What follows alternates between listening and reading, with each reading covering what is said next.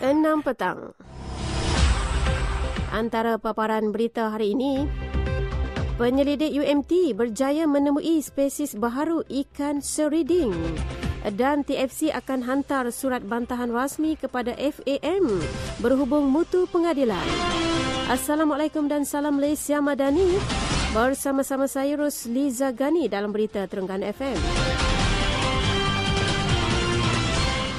Berita sepenuhnya. Kementerian Pertanian dan Keterjaminan Makanan memberi jaminan bekalan lembu untuk tujuan ibadah korban menjelang Adha tidak lagi tidak lama lagi mencukupi. Menterinya Datuk Seri Muhammad Sabu berkata setakat ini pihaknya tidak menerima sebarang rungutan berhubung isu kekurangan bekalan lembu untuk ibadah korban.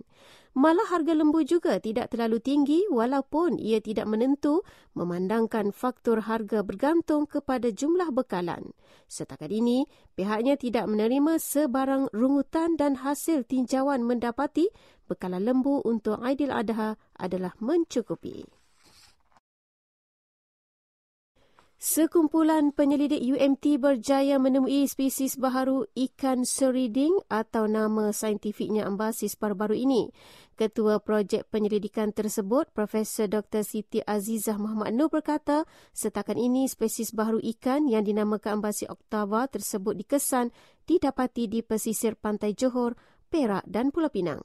Beliau berkata ambasis oktava yang ditemui oleh penyelidik UMT dan USM merupakan spesies ke-8 ikan seriding yang pernah ditemui. Spesies terdahulu iaitu ketujuh ikan ambasis dikenali sebagai ambasis kopsi yang berjaya ditemui saintis di Kesan di Singapura pada tahun 1858. Kejayaan mengenal pasti spesies ke-8 setelah 165 tahun ambasis kopsi dijumpai merupakan penemuan yang bersejarah. Pelancong yang berkunjung ke Batu Penyu di Bukit Cik Hawa, rantau Abang Dungun kecewa apabila tarikan pelancongan itu kini dalam keadaan tidak terurus dan uzur.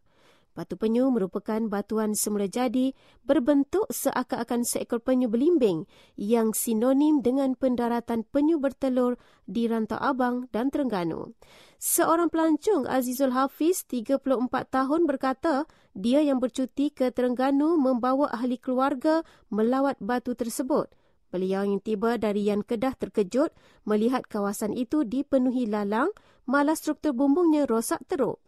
Keterujaan bergambar dengan batuan besar menyerupai penyu itu terbantut dan kecewa ia tidak terjaga sedangkan ianya dianggap ikon rantau abang dan dungun.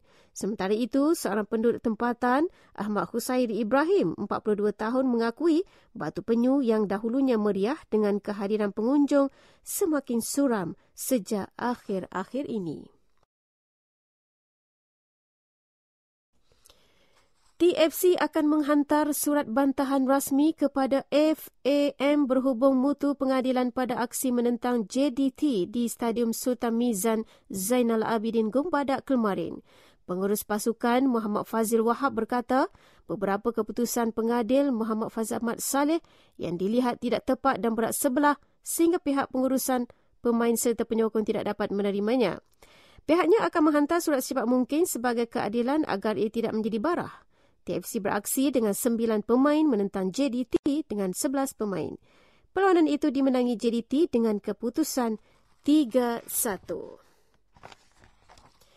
Sekian berita disediakan Siti Jamilah Hanin Jamil. Assalamualaikum dan salam Malaysia Madani.